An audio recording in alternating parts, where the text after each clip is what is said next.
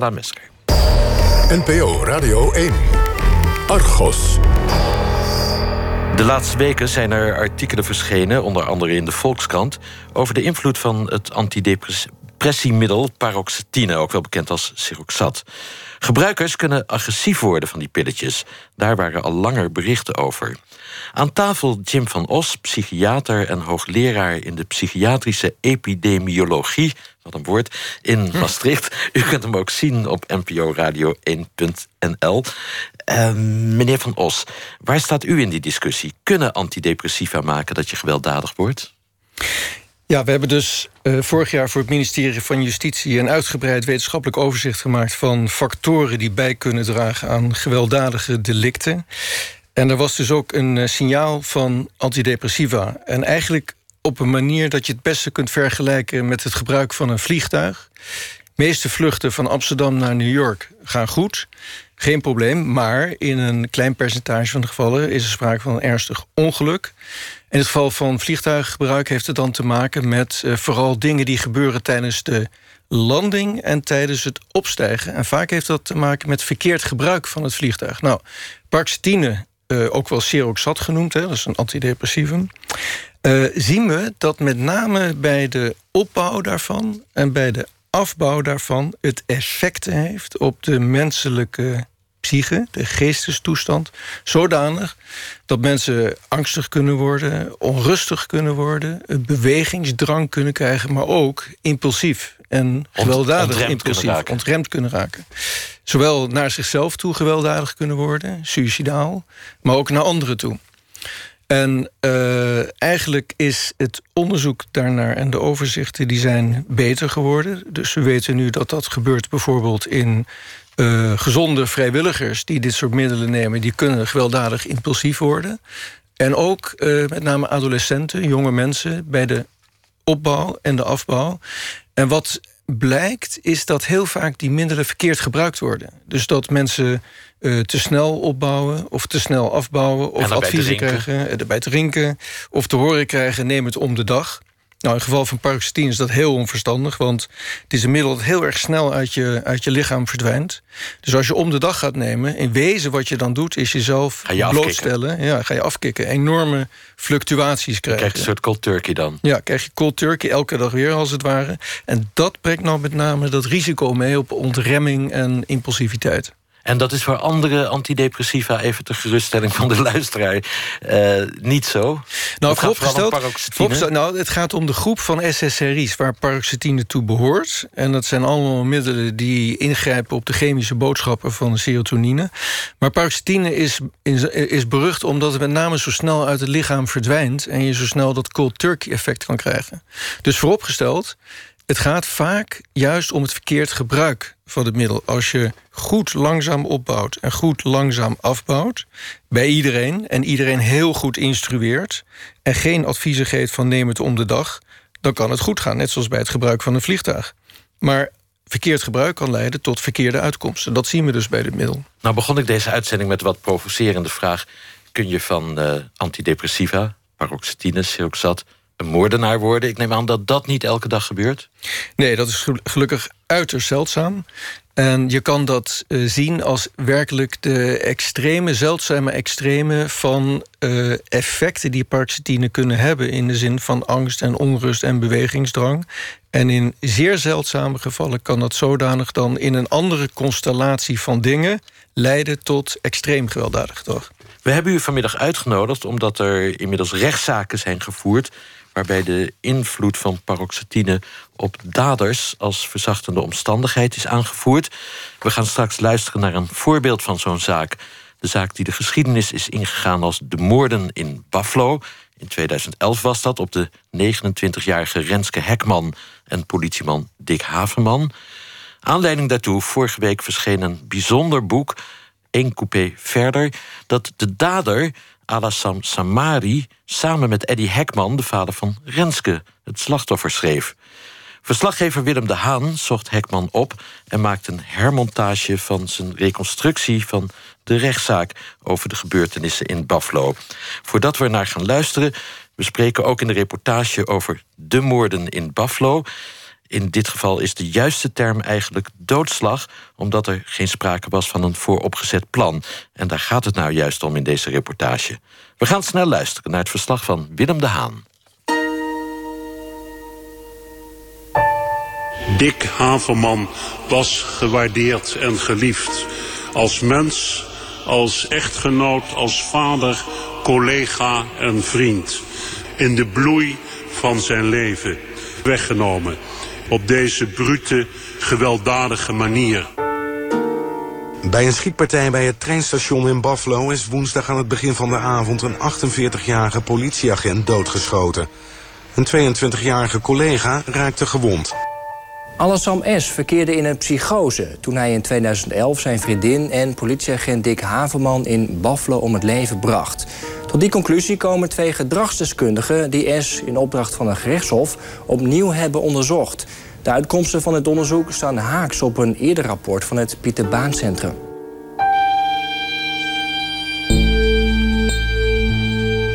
Op 13 april 2011 komen Renske Hekman en hoofdagent Dick Haverman in het Noord-Groningse dorp Buffalo door een misdrijf om het leven. De dader is de 26-jarige Alassane Samari, een asielzoeker uit het West-Afrikaanse Benin. In 2013 wordt hij veroordeeld tot 28 jaar cel.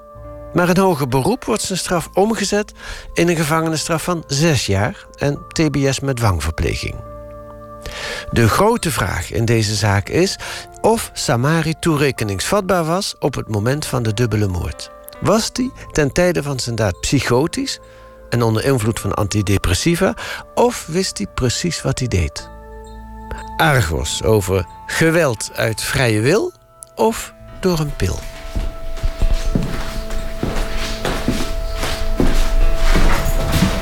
We zijn in het huis van Eddy en Lieuke Hekman, de ouders van Renske. In het Zand, in Noord-Groningen. Samen met verslaggever Willem de Haan kijken we naar een foto van Renske en haar grote liefde Alassam Samari. Eddy Hekman vertelt waar die foto is gemaakt. Op uh, de kamer van Samari. Ja, in Groningen was dat. In Groningen, ja. ja. ja. Allebei heel vrolijk, hè? Staan ze erop? Ja, vrolijk en uh, vlak bij elkaar, hè? Dicht, uh, dicht bij elkaar. Ja. Gezichten tegen elkaar aan. En lachend allebei. Dat, die lachen zijn wel heel bepalend voor hun beiden. Renske en Alassam vormen dan nog een gelukkig stel. Een Hollandse meid met een vriend uit Benin. Renske was uh, uh, biologe. Hè? Ze werkte ook in de, in de zeehondencrash, begrijp ik, in uh, Pieterburen. Mm -hmm. Hield van skiën. wat nog meer? Hoe zou je haar typeren? Mm, rustig. bescheiden. Nauwkeurig, precies. Hardwerkend. Sportief. Waar hebben ze elkaar ontmoet eigenlijk? Toen ging Rens naar, naar Zwitserland voor skilerares. En in de trein zijn ze elkaar tegengekomen. Ja, hoe ging dat, weet je dat? Ja, bij toeval. Tegenover elkaar. Ze kwamen tegenover elkaar te zitten? Ja. En toen zijn ze, naar ik begreep, uh, wat gaan kletsen. En Samari heeft haar toen geholpen bij het overstappen. Omdat ze zware spullen bij zich had, zware koffers? Ja, drie koffers en uh, grote skitas. En... Die verkering die heeft ruim twee jaar geduurd, hè, geloof ik. Um, zij hadden zelfs plannen om te trouwen. Mm -hmm. Dat was het idee. Uh, wel een kleine hiccup natuurlijk, omdat uh, Samari asielzoeker was, is. Dus dat maakt het dan wel wat ingewikkelder. Want, wat, wat maakte dat ingewikkelder? Nou ja, omdat natuurlijk de asielprocedure liep... en de kans had uh, om teruggestuurd te worden. Ja, maar door een huwelijk kon die, die uitzetting misschien voorkomen worden, toch? Nee, nee. Dat niet, nee. Nee, dat zou niet geholpen hebben. Beschouwde u hem eigenlijk als uw aanstaande schoonzoon? Ja, dat was wel het plan.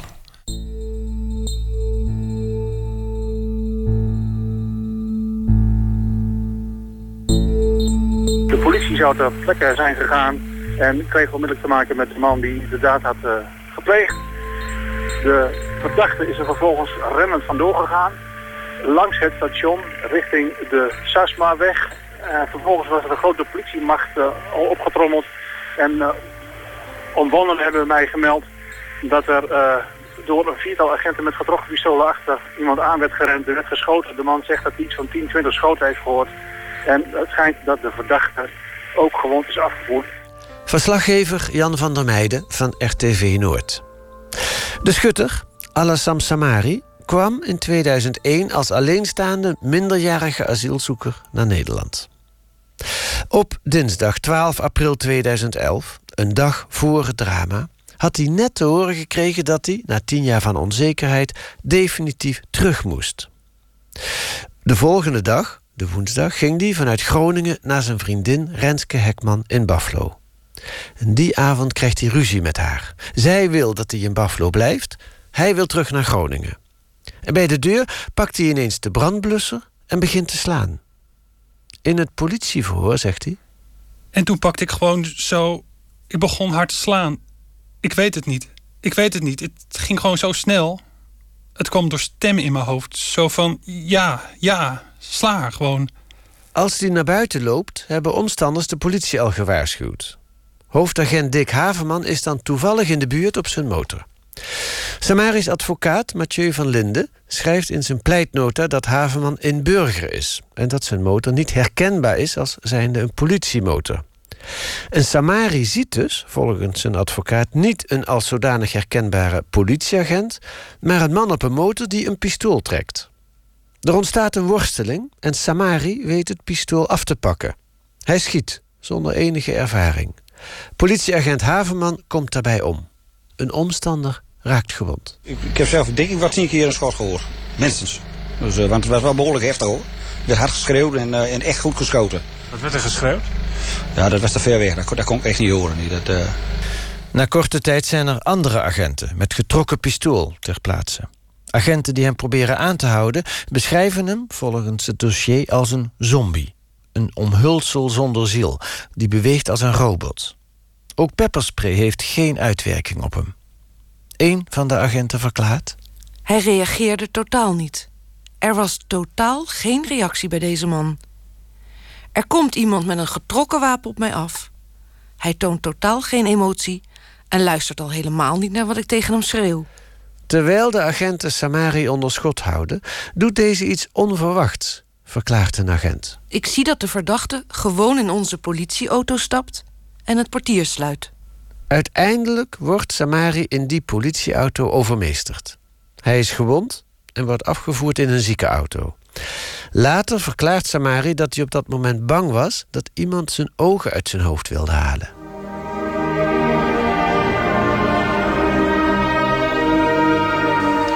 Als u net de televisie aanzet, u kijkt naar een uh, rechtstreekse uitzending.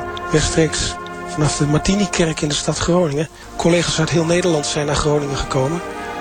Er zullen in totaal zo'n 2000 politieagenten Dick Haverman de laatste eer bewijzen. Een fragment van RTV Noord. Een van de sprekers op de herdenkingsdienst voor de omgekomen Dick Haverman is de toenmalig minister van Veiligheid en Justitie Opstelten. Dat een politieman tijdens de uitoefening van zijn beroep door geweld om het leven komt, is in Nederland gelukkig een zeldzaamheid. Maar elke keer dat zo'n verschrikkelijk voorval zich voordoet, is het een enorme schok in het land. Een jaar na aankomst in Nederland wordt Alassam Samari voor de eerste keer opgenomen vanwege een psychotische stoornis. Hij is bang om vermoord te worden. In november 2005 volgt een tweede opname. Naast het antidepressivum Seroxat krijgt hij ook een antipsychoticum. We zijn hier vandaag bijeen om Dick Havenman de laatste eer te bewijzen. Op voorschrift van zijn behandelend psychiater gebruikt Samari vanaf 17 maart nog maar 10 in plaats van 20 milligram paroxetine per dag. En vanaf 25 maart 10 milligram om de dag. Dat gebeurt omdat de verwachting is dat Samari zal worden teruggestuurd en paroxetine in Benin niet verkrijgbaar is.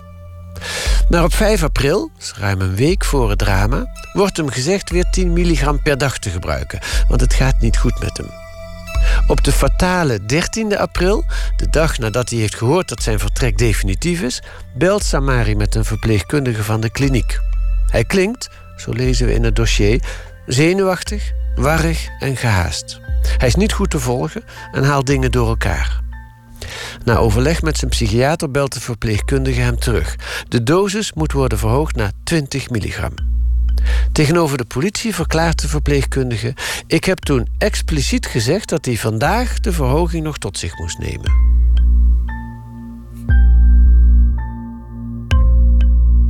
Tijdens de politieverhoren zegt Samari dat hij stemmen heeft gehoord als hij zijn vriendin doodslaat. Zo van sla haar, sla haar gewoon. Volgens het dossier loopt hij daarna als een zombie over straat. Na zijn aanhouding wordt hij onderzocht door psychiaters en psychologen van het Pieter Baan Centrum. Die concluderen. De beschikbare informatie wijst niet eenduidig op een psychotisch toestandsbeeld. Op de dag van de delicten maakte hij geen psychotische indruk. Nog op de dag zelf, nog ten tijde van de delicten, nog na zijn aanhouding wordt melding gemaakt van evident als psychotisch te duiden gedrag. In de zin van ernstige verwardheid en chaotisch of bizar gedrag. De rechtbank neemt die conclusie over en verklaart Samari volledig toerekeningsvatbaar. De officier van justitie noemt hem berekenend, instrumenteel denkend, leugenachtig en onbetrouwbaar. De rechtbank veroordeelt hem in 2013 tot 28 jaar gevangenisstraf. Het is verschrikkelijk wat er is gebeurd. Ik leef met de ouders van Renske mee, de jongere broers van Rens en de rest van de familie. Ik zou willen dat ik het terug kon draaien. En ondanks het feit dat ik het heb overleefd, zal ik verder leven met schuldgevoel, ook al weet ik dat ik er niets aan kon doen. Sinds de gebeurtenis heb ik alleen maar nachtmerries waaruit ik vaak huilend wakker word. In een smeekgebed heb ik gevraagd of Rens mij wil vergeven voor wat ik haar heb aangedaan. Dat ze me een teken geeft, bijvoorbeeld in mijn slaap. Ik heb daarna gedroomd dat we leuke dingen aan het doen waren. We gingen zwemmen in het zwembad van Assen, zoals we wel vaker deden. Daarna gingen we wokken bij Nihau in de stad Groningen. Ik werd vrolijk wakker en toen wist ik het zeker. Mijn gebed is aanvaard. Het spijt me. Dit schrijft Samari in het net uitgekomen boek dat hij samen met de vader van Renske Hekman heeft geschreven. Het is al jaren een discussie. Kan antidepressiva aanzetten tot gewelddadig en agressief gedrag? In november deden wij hiertoe een oproep. En dat hebben we geweten. Antoinette Herzenberg van het trosprogramma Radar in februari 2010. Het programma riep gebruikers van antidepressiva op om hun ervaringen te melden. Die enquête werd ruim 11.000 keer ingevuld. En bijna 15 procent, ruim 1600 mensen, melden destructieve gedachten na gebruik van antidepressiva. Een aantal ervaringen werd in de trosuitzending voorgelezen.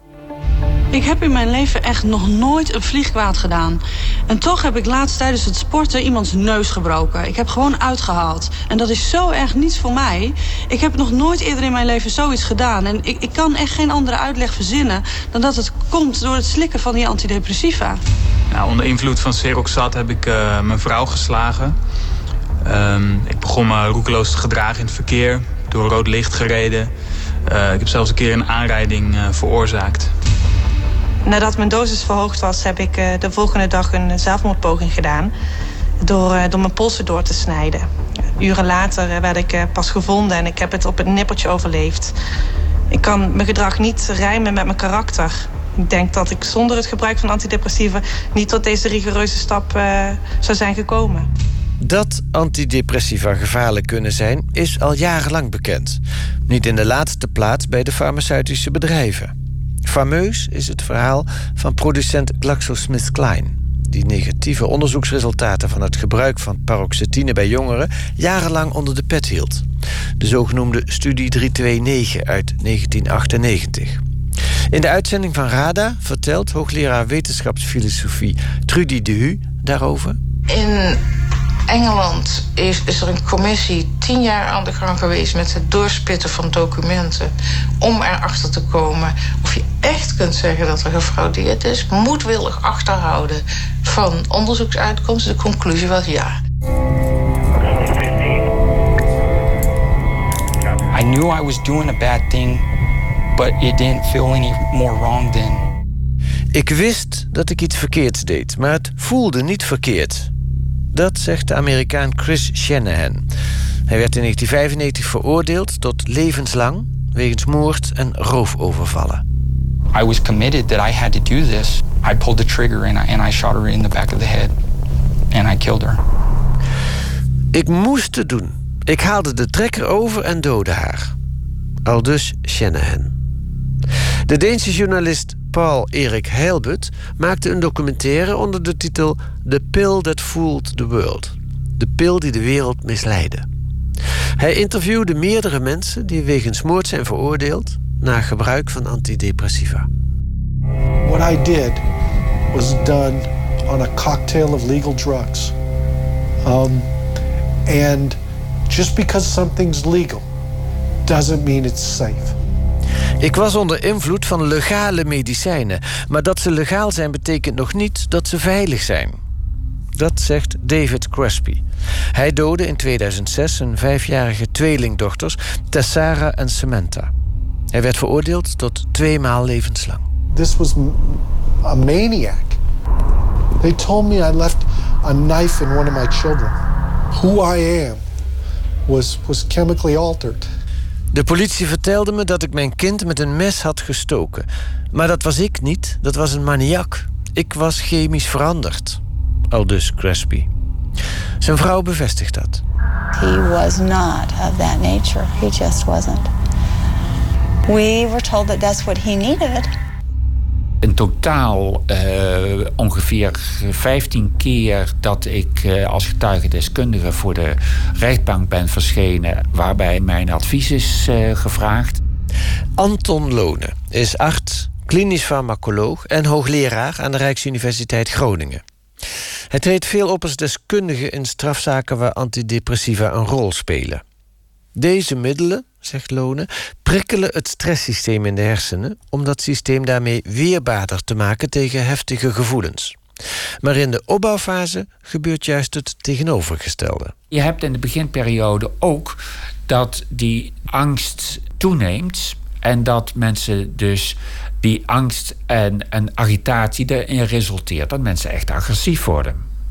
Dus op het moment dat jij gesneden wordt door een auto, dan kunnen helemaal de stoppen doorslaan en dan kun je daar uh, verschrikkelijk agressief op reageren. Ja, u zegt dat een kleine aanleiding kan dan voldoende zijn om te exploderen. Ja, Precies, en dus een kleine aanleiding is voldoende om helemaal uh, uit je dak te gaan. Als u dat zo beschrijft, dan zou je zeggen dat is niet zo'n handige pil eigenlijk.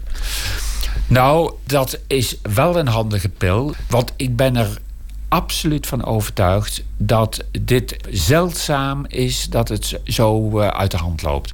Merkwaardig genoeg, zegt Lone, treedt dit effect vooral op bij mensen met een juist rustig karakter. Je zou kunnen denken dat het vooral mensen zijn waar je het niet van verwacht, die zo agressief reageren. Ja, dat betekent dat u zegt dat in principe een gezond persoon... die normaal gesproken rustig functioneert, een rustig karakter heeft... door het gebruik van SSRI's in bijzondere gevallen... opeens uh, ja, knettergek kan worden en een moord kan plegen. Exact. SSRI's, de tweede generatie antidepressiva. Bijvoorbeeld paroxetine. Die middelen kunnen dus desastreus uitwerken. En dat kan ook gebeurd zijn in de zaak van Samari. Lonen trad daarin op als getuigendeskundige.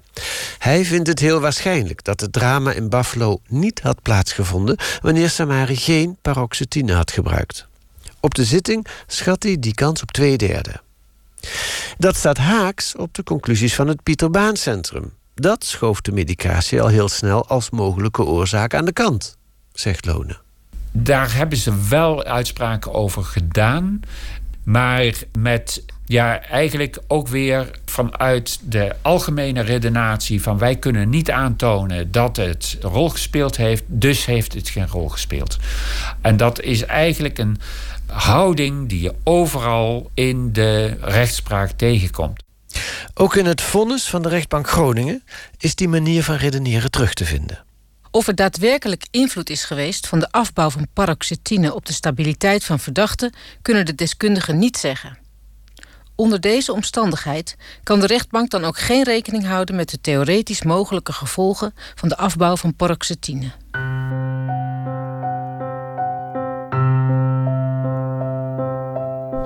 Ja, mijn naam is eh, Pieter van Rest, uh, officier van justitie. Hier parket Noord-Nederland, uh, de locatie in, in Groningen.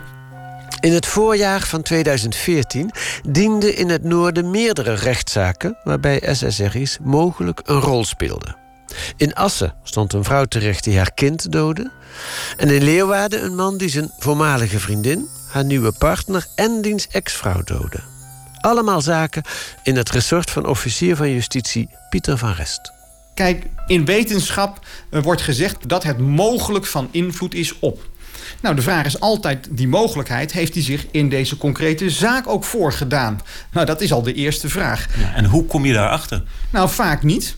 Uh, uh, dat wil zeggen, je kunt misschien iets proberen te achterhalen over hoe het gebruik precies is geweest. Wat voor een type uh, meneer of mevrouw dit is. Heeft zich dit al eerder voorgedaan? Je kunt eens kijken naar zijn verleden. Maar het, zoals gezegd, het is vaak niet een op zichzelf staande factor. Vaak gaat het ook om mensen die andere stoornissen hebben. Andere bijvoorbeeld agressieproblemen hebben. Nou, en dan is het aan deskundigen om aan te geven... Ja, van welke factoren zijn van belang. En de wetenschap geeft daar niet een eenduidig standpunt over. Als nu een, een deskundige tegen u zegt in een rechtszaak... Uh, die medicatie kan een zekere rol hebben gespeeld bij het delict. Heeft u daar dan wat aan? Ja, ik ben als jurist geneigd te zeggen ja en nee. Want uiteindelijk uh, gaat het om de vraag naar de mate van toerekenbaarheid. Maar als ik vonnissen lees, dan lees ik vaak, uh, als het hierover gaat... aangezien niet duidelijk is wat die invloed precies was van die medicatie... kan de rechtbank hier geen rekening mee houden. Dus dan is het toch van de baan. Dat is een hele valide redenering. Want als namelijk uiteindelijk dat niet aannemelijk wordt gemaakt... Ja, dan houdt het in beginsel op. Dat is eigenlijk een soort bodem in het strafrecht. Uh, ook als het gaat om dit soort vraagstukken. Het moet wel een mate van aannemelijkheid hebben gehad... dat er invloed is geweest. Ja, en als je zeg maar door die bodem heen zakt, ja, dan houdt het op. Medicatie kan een verzachtende omstandigheid zijn. Maar dan moet je wel zeker weten dat die medicatie op het moment van de daad van invloed was. Een andere verzachtende omstandigheid kan zijn dat de dader een psychische ziekte heeft. Het lastige is van invloed van bijvoorbeeld medicijngebruik op het handelen van verdachten. Dat is een veel, uh, in mijn woorden maar, gladder terrein, een veel diffuser terrein dan het terrein van de psychiatrie. Dat is een veel meer uitgekristalliseerd, wetenschappelijk ook, ook meer uitgekristalliseerd dan bijvoorbeeld de farmacologie. Ja, maar tegelijkertijd lijkt het me uh, als leek nogal ingewikkeld om achteraf dus vast te stellen of ten tijde van een delict nou sprake was van uh, een groot inzicht, ontbreken van inzicht, uh, gedeeltelijke inzicht. Uh, ja, ga er maar aan staan. Ja, dat lijkt mij ook hartstikke lastig. Maar goed, dat, dat is nou het, het vakgebied van de psychiater en de psycholoog. Die moeten altijd achteraf kijken, sowieso per definitie. Um, of ten tijde van dat delict er sprake was van die stoornis en wat de invloed is geweest. De psychiatrische rapportages van het Pieter Baan Centrum staan vaak vol vakjargon. Begrippen als psychotische decompensatie, lacunaire gewetensfuncties, impulsdoorbraken, onvoldoende agressieregulatie, een vermijdende persoonlijkheid en narcistische overtonen. Ook voor een officier van justitie of een rechter is dat niet altijd even helder. Pieter van Rest. Ik vind in de goede rapportages wordt je ook daarin meegenomen, wordt het uitgelegd. Wat betekent dat dan? En dan kun je gewoon vragen. Of zoeken. Ik bedoel, uitzoeken. Ook dat is wat we natuurlijk gewoon doen. Googelen. Googelen, gewoon Wikipedia. Soms is het heel simpel hoor. Voor een belangrijk deel gaat het om hele bekende zeg maar, verschijnselen, ziektebeelden... die ook redelijk uh, eenduidig ook bijvoorbeeld via internet uh, te achterhalen zijn. In het rapport over Samari concludeerde de forensisch psychiater van het Pieter Baan Centrum...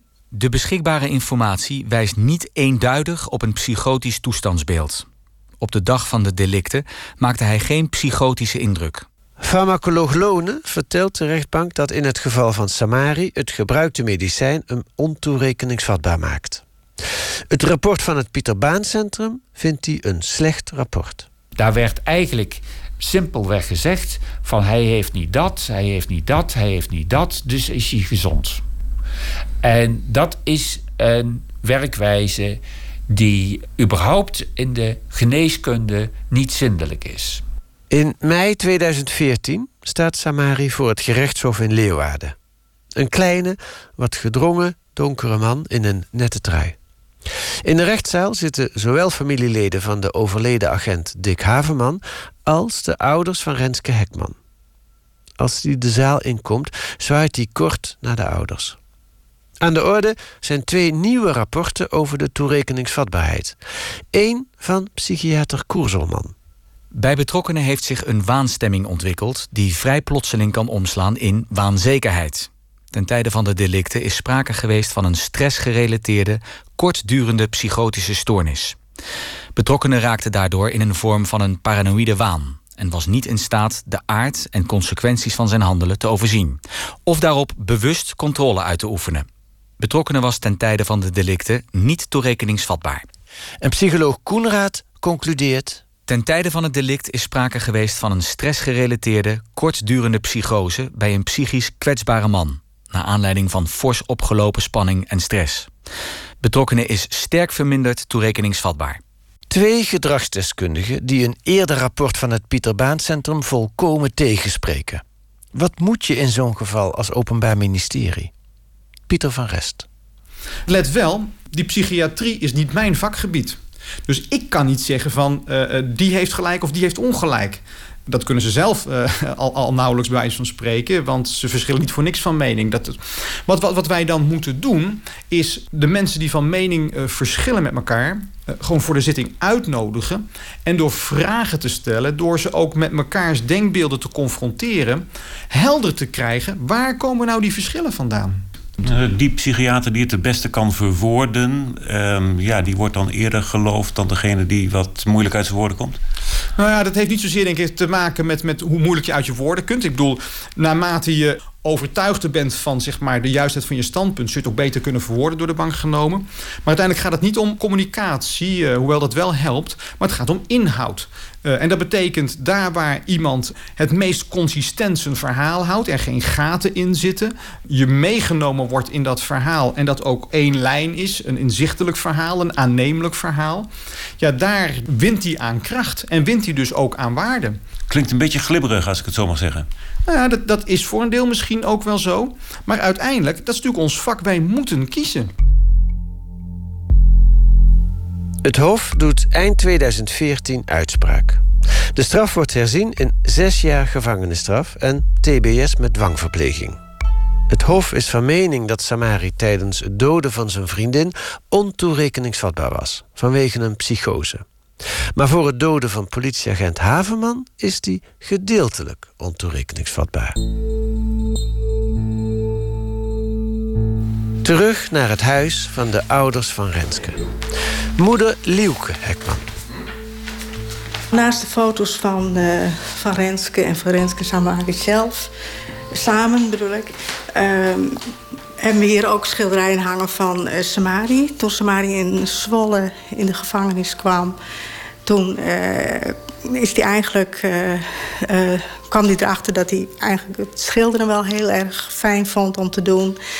Ehm, en nou, hij kwam erachter dat hij dat ook wel aardig kon. En dat heeft hem uh, echt geholpen om uh, toch die uh, dagen door te komen. De ouders van Renske blijven contact houden met Alassam Samari. Een aantal maanden na het drama gaan Eddy en Lieuke Hekman bij hem op bezoek in de gevangenis. Waarom doen ze dat? We wilden eigenlijk heel graag gewoon met hem spreken. Hem weer zien. Weet u nog met wat voor emotie u daar uh, naar binnen ging om hem weer te ontmoeten? Was dat om hem ter verantwoording te roepen? Of, of was het verbijstering? Of wat zijn daar woorden voor? Nou ja, nee, het was geen uh, ter verantwoording roepen. Eigenlijk, de eerste emotie is om elkaar weer te zien. Na alles wat gebeurd is. En om te horen hoe hij daar tegenaan kijkt en wat hij beleefd heeft. Ja. U heeft hem dat toen ook gevraagd, hè? Van, ehm, heb je een verklaring voor wat je hebt gedaan? En hoe, Ja. hoe reageerde hij erop? Nou, een goede verklaring had hij. eh, Of hij had helemaal geen verklaring. Dus voor hem is het even onbegrijpelijk als het voor ons was. Wat er gebeurd is en hoe dat gegaan is. Er zit geen, ver- geen verklaring en hij zit met het grote raadsel: hoe heb ik dat ooit kunnen doen? Hoe bracht hij dat onder woorden dat hij zei dat hij daar geen verklaring voor had? Vertwijfeling en stotteren, aarzelen. Eigenlijk niet weten wat, hoe je daarmee moet omgaan. Ja, had hij ook iets van excuses? Of, of hoe, hoe kon hij eh, jullie weer in de ogen zien? Ja, enorm, eh, enorme spijt. En excuus, ja, niet dat letterlijke woord, denk ik, maar wel dat hij er heel veel spijt van heeft. Maar dat gecombineerd met het onbegrip hoe dat ooit gekund heeft. Hij snapt niet hoe, hoe dat gegaan zou kunnen zijn en hoe hij dat heeft kunnen doen. Want hij doodde iemand waar hij heel veel van hield... en wat eigenlijk ook zijn enige hoop was om ja, in Nederland te kunnen blijven. Ja, vooral dat eerste. Ja, dat hij van haar hield. Ja, Mhm. ja. Op een gegeven moment heeft u besloten om eh, samen met hem een boek te schrijven. U schreef uw verhaal, hij schreef zijn verhaal. Waarom moest dat boek er komen? Nou, na enige tijd werd me steeds duidelijker dat eh, de mogelijke verklaring voor wat er gebeurd zou kunnen zijn. eh, eh, te maken heeft met eh, gebruik van antidepressivum. En het is zo raadselachtig wat er gebeurd is, dat, dat voor mij duidelijk moest zijn dat er heel iets bijzonders aan de hand was. En dat het dan ook belangrijk zou zijn dat andere mensen daarvan op de hoogte zijn. Na de uitspraak in Groningen van eh, 28 jaar gevangenisstraf... zaten we ook te puzzelen van wat kunnen we Samari voor perspectief geven. En toen kwam dus het idee om, eh, om het samen te doen. Ja, omdat hij zich zorgen maakte over zijn welzijn. Ja, zeker, ja. Dus en ja, u dacht, als ik, hem, als ik hem het perspectief geef van schrijf samen met mij dat boek... dan eh, denkt hij in ieder geval even ergens anders aan misschien. Nou ja, voor een deel. Veel mensen zullen dat bijzonder vinden... dat u zich zo ehm, bekommert dan om zijn lot.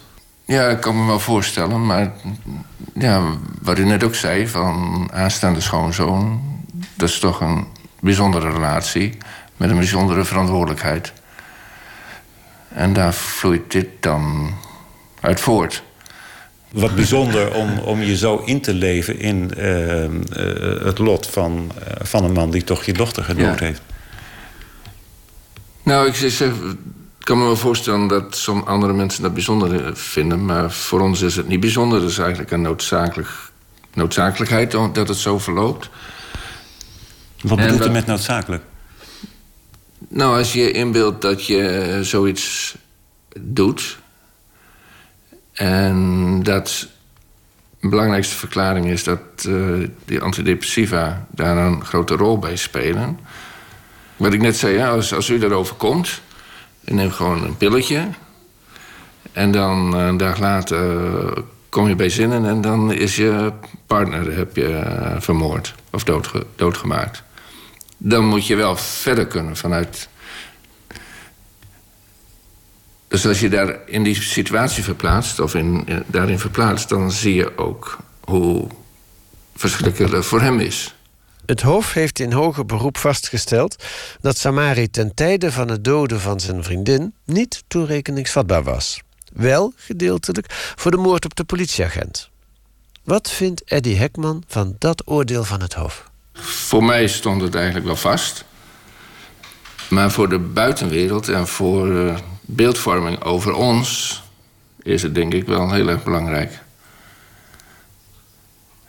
Dus nu, als je nu eh, ook weer een beetje kort door de bocht, dan is geformaliseerd dat hij niet verantwoordelijk was voor de dood van Renske. Dus dat is voor ons een geruststelling in onze omgeving dat we nog niet zo raar bezig zijn. Raar bezig? Nou, in de zin dat we contact met hem hebben, of dat samen een boek schrijven. Of... Dus in die zin is het denk ik wel heel belangrijk dat die uitspraak er is. Vier weken geleden zijn de ouders van Renske nog bij Samari langs geweest. Het gaat naar omstandigheden goed met hem. Zijn gevangenisstraf zit erop. Nu wacht hij op het begin van zijn TBS-behandeling. Uw vrouw zei de vorige keer: we begroeten hem als, als onze eigen kinderen. Nou, voor Lieltje geldt dat misschien wat meer nog als voor mij. Er is toch iets van afstand. Voor u? Ja, nou, een, een afstand. Ik heb iedere keer het drempeltje van twijfel. En dat ben ik dan ook heel snel over. Als we gewoon zitten te kletsen, is het ook weer goed. En dat drempeltje van twijfel, wat, wat gebeurt er dan met u? Ja, weet ik eigenlijk niet precies. Ik heb hem dan een tijd niet gezien. Meestal vier weken of langer. En dan is het van even weer de herkenning en de blik. En oh ja, het is allemaal goed. En dat is denk ik steeds het drempeltje.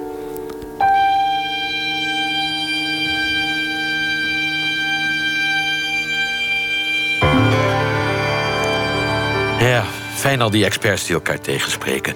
Een uitgebreid interview met Eddie Hekman vindt u ook in de Volkskrant van vandaag. En u hoort een reportage van Willem de Haan, Sanne Boer en Kees van der Bos. De techniek was in handen van Alfred Koster en de muziek werd gecomponeerd door Dorina Kamsma.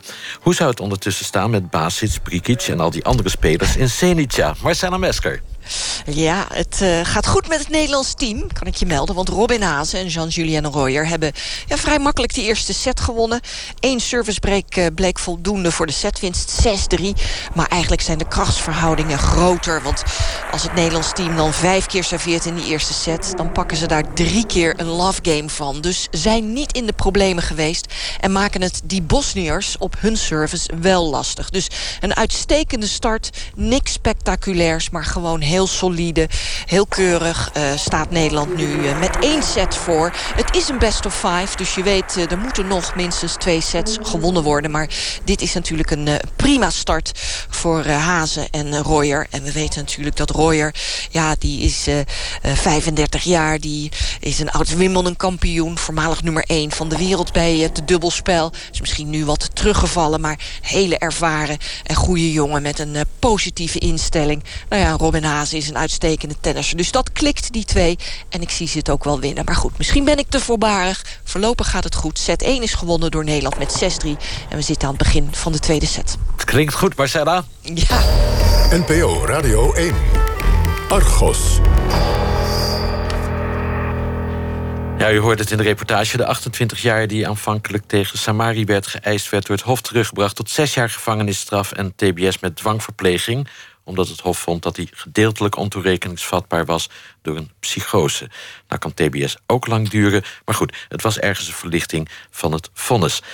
Ik praat door met onze expert, hoogleraar psychiatrische epidemiologie in Maastricht en psychiater Jim van Os. Welkom terug, meneer Van Os. Mijn vraag aan u is: hoe houden de rechters in Nederland rekening met het gebruik van antidepressiva als uh, paroxetine? Ja, nou wat je ziet is dat er sprake is van voortschrijdend inzicht. Naarmate de wetenschappelijke basis sterker wordt, uh, wordt het uh, tegenwoordig in tweede instantie vaak in beroep gezien als een factor, een van de factoren die heeft bijgedragen aan het gebeurde. En dat kan dan leiden tot strafvermindering, bijvoorbeeld via verminderde toerekeningsvatbaarheid. Rechters zijn uh, natuurlijk moeten conservatief zijn, want ze zijn bang voor precedentwerking. Uh, dat wil zeggen dat men wil voorkomen dat iedereen die een delict begaat... terwijl hij paroxetine neemt, automatisch uh, wordt vrijgesproken. Dat kan ook niet. Dus rechters houden niet alleen rekening met de zaak... maar houden ook rekening met de precedentwerking... die kan uitgaan van hun uitspraak... voor alle andere paroxetinezaken in de toekomst. Nou lijkt het me en voor rechters en voor medici uh, erg lastig om vast te stellen of er verband is tussen een delict en het gebruik van paroxetina. Valt dat vast te stellen? Het valt vast te stellen in termen van probabiliteiten. Waarschijnlijkheid. Waarschijnlijkheid. Je kan dus nooit menselijk gedrag één op één verklaren. Zodat konden, dan, uh, dan, dan hadden we de hele rechtspraak niet meer nodig. Dus waar het om gaat is dat experts uitspraken doen op basis van waarschijnlijkheid. En in de ene zaak is die waarschijnlijkheid veel groter dan in een andere zaak. En ook is het afhankelijk van voortschrijdend wetenschappelijk inzicht bij zoiets zoals paroxetine en de, en, de farmacologie daarvan. Maar als je kijkt naar bijvoorbeeld de zaak die we net hoorden van Alassam Samari, maar er zijn meer van die zaken. Ja, je hoort dat hij problemen als vluchteling had. Je, je hoort dat hij al eerder psychoses heeft gehad. En je hoort dat hij ja, een beetje slordig met zijn paroxetinegebruik is omgegaan. Ja, hoe bepaal je dat dan? Ja, dus ze zijn uh, duidelijk, hè, en dat is natuurlijk heel vaak zo bij doodslag en moord, dat er meerdere factoren aan het werk zijn. En dat je dus getuigendeskundigen wil hebben die over elke factor iets verstandigs kunnen zeggen in hoeverre het heeft bijgedragen. En uh, dat is in dit geval in tweede instantie in beroep natuurlijk veel beter gedaan dan in eerste instantie. Dus zowel over de psychose als over het paroxetinegebruik is een getuigendeskundige ingeschakeld die daar een mening over heeft gegeven, waardoor je een ander dus een, een, een andere uitspraak hebt gekregen. U legde daarnet uit dat uh, het probleem bij paroxetinegebruik vooral zit in het begin van de behandeling en het weer stoppen met de behandeling. Uh, is daar eigenlijk een oplossing voor? Ja, dus uh, dit is een hele belangrijke zaak. Want als een middel zoals paroxetine en de klasse van middelen, SSRI's, waartoe het behoort. Hè, die worden heel veel gebruikt. De tweede generatie antidepressiva. Tweede generatie antidepressiva, zoals het heet. En we weten dat er in het begin en bij het einde van de behandeling, bij de afbouw, problemen kunnen optreden. Die heel soms extreme gevolgen kunnen hebben. Uh, dan moet je naar een oplossing zoeken. En de oplossing is dus dat we A. Uh, natuurlijk geen onnodige antidepressieve behandelingen voorschrijven voor mensen die het niet nodig hebben met voorbijgaande klachten. Maar ook dat we ons veel bewuster gaan worden van verkeerd gebruik van deze middelen. Dat wil zeggen, te snel opbouwen, te snel afbouwen, maar ook veel sneller spotten wanneer zelfs wanneer het wordt voorgeschreven uh, als onmogelijk spotten de mensen die er last van hebben en dus uh, ingrijpen. En het hele verhaal is dus heel lastig, want de middelen die er zijn, maken de doses die beschikbaar zijn, maken het heel moeilijk om geleidelijk op en af te bouwen. Hoezo? Bij heel veel van die middelen. Nou, je hebt bijvoorbeeld bij paroxetine heb je 10 milligram en 20 milligram. Maar stel dat jij al bij 10 milligram uh, een hele snelle opbouw ervaart, zodanig dat je angstig wordt en onrustig en uh, uh, impulsief begint te worden.